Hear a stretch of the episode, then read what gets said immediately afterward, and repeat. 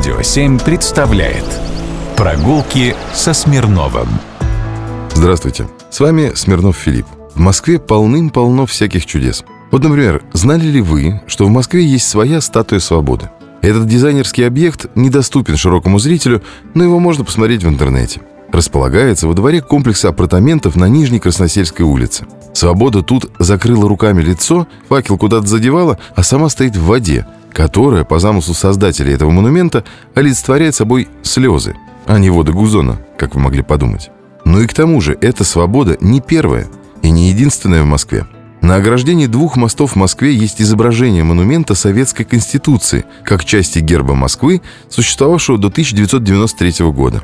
Сам памятник появился в Москве на Советской, сегодня Тверской площади, в рамках Ленинского плана монументальной пропаганды в 1918 году. И строился он не за один год, а окончательный вид приобрел только через года 3-4. А вот в 1941 году его взорвали. Нет, не потому, что отказались от свободы. Просто сделан он был из негодящих материалов и грозил москвичам обрушением. Как пишут исследователи, к торжественному открытию 7 ноября 1918 года памятник еще не был полностью завершен. Один из ключевых элементов, фигура женщины с фригийским колпаком, олицетворявшая свободу, не был изготовлен – на постаменте лишь возвышался 26-метровый трехгранный обелиск, основание которого было обито фанерными картушами с социалистическими лозунгами. Арочные перекрытия цоколя также украшали фанерные листы с выдержками из первой советской конституции. Повторное открытие монумента состоялось 27 июля 1919 года. Обелиск был дополнен статуей свободы, выполненной по эскизу скульптора Николая Андреева.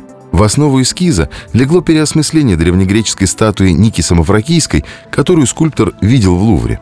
Фигура крылатой девушки в античных одеждах была выполнена в духе символики ранних советских плакатов и картин. Молодая женщина вскидывала одну руку, а в другой держала шар, который жители Москвы вскоре прозвали «арбузом». Вообще про этот монумент в Москве ходило много шуток. И про арбуз, и про штык за спиной фигуры, и про местоположение. Ну вот типа такой. Почему свобода против Моссовета? потому что Моссовет против свободы.